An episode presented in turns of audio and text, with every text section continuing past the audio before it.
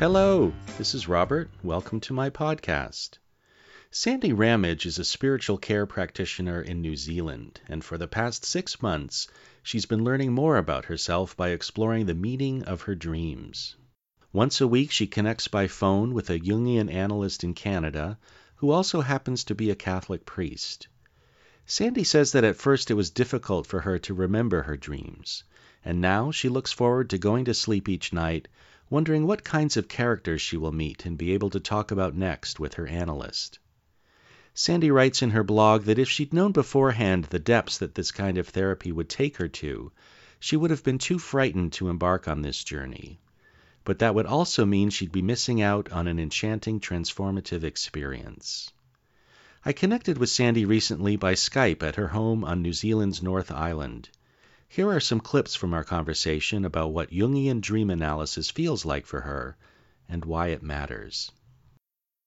I think the thing that stands out most for me about it is that maybe for the first time in my life, I am forced to confront in a good way and take seriously my inner world. And I don't mean my only embodied inner world, but the inner world that somehow connects down through me into the inner worlds of other people, I guess, and also this, what Jung calls the collective unconscious.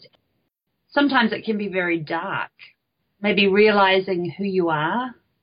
Whilst I can always have an appreciation of the dark side of me, I think in this process, the the working to try and integrate that in a wholesome kind of way. Yeah, it can be dark and frightening, but I don't. I feel like my analyst has my back, just always there and encouraging. So that I think that really matters.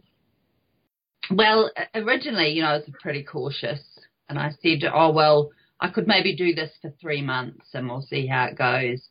So my analyst every week says, "So should we do it again next week, Sande?" and I go, "Yeah, yeah." Um, I mean, his theory is that eventually you become your own analyst, so you appropriate the material for yourself and the skill and so on. And um, I guess I guess that's true. Um, I'm nowhere near that.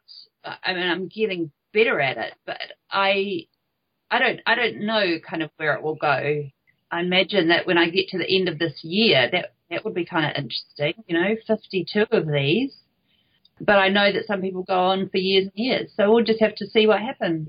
Yeah, I just think I need to keep doing it and keep my imagination alive. Sande keeps her imagination alive by exploring her dreams with a Jungian analyst. Jungian symbols and the collective unconscious connect her with memories of rich experiences in her childhood of reading the Chronicles of Narnia by C.S. Lewis, for example. And as an adult, they connect her with the best of progressive theology and spirituality. However, this descent into the waters of the unconscious, she says, is not for the faint hearted. Sande writes in her blog how there are fascinating dragons and serpents and mythical creatures that seem to dwell there, along with strange houses, bizarre happenings, and random people who show up from her life. Everyone knows something about this from their own dreams, she says, but what each person makes of it will be different. Only half jokingly, Sande says that exploring this kind of depth and expansiveness leads her back to the beginning of time.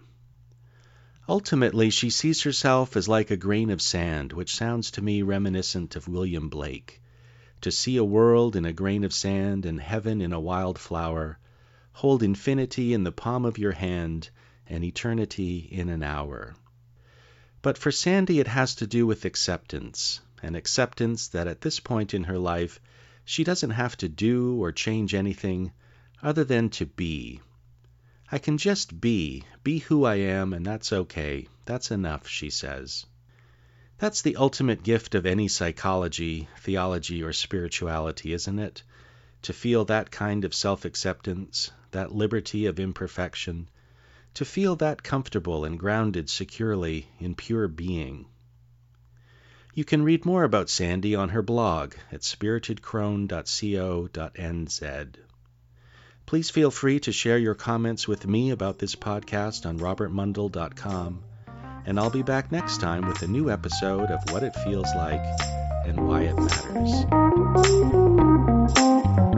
Matters.